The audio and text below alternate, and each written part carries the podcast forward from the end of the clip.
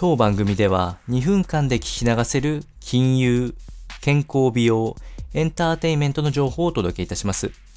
コンテンツ内容の活用方法や質問をしてみたい方は月額サブスクリプションモデルのオンラインミーティングをご用意してありますので概要欄よりご確認ください。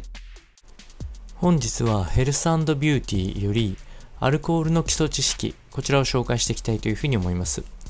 アルコールの作用とポイント、こちらを中心に紹介してまいりまして、実生活での活用方法も解説してまいります。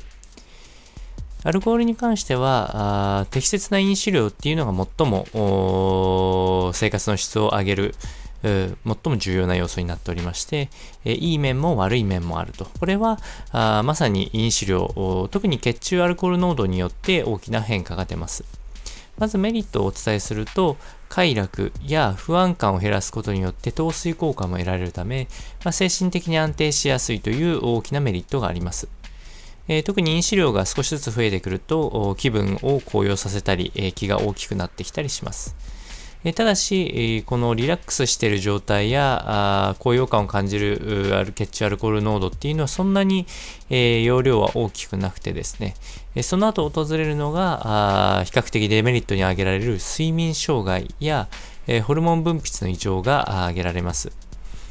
えー、入眠、寝る間際に関しては比較的良好化しやすいものの、眠りが浅くなって、睡眠の後半では覚醒してしまう効果が出てきてしまうので、えー、どうしても睡眠障害に陥りやすいという、えー、デメリットがあります。ホルモン分泌異常は男女ともに影響が出まして、特に男性は長期に大量のアルコールを飲み続けると影響が強く出ておりまして、女性の場合は短期間であっても静周期の乱れなどが確認できたりもしますので、デメリットも多く飲むと発生することをご理解いただければというふうに思います。それでは本日も頑張ってまいりましょう。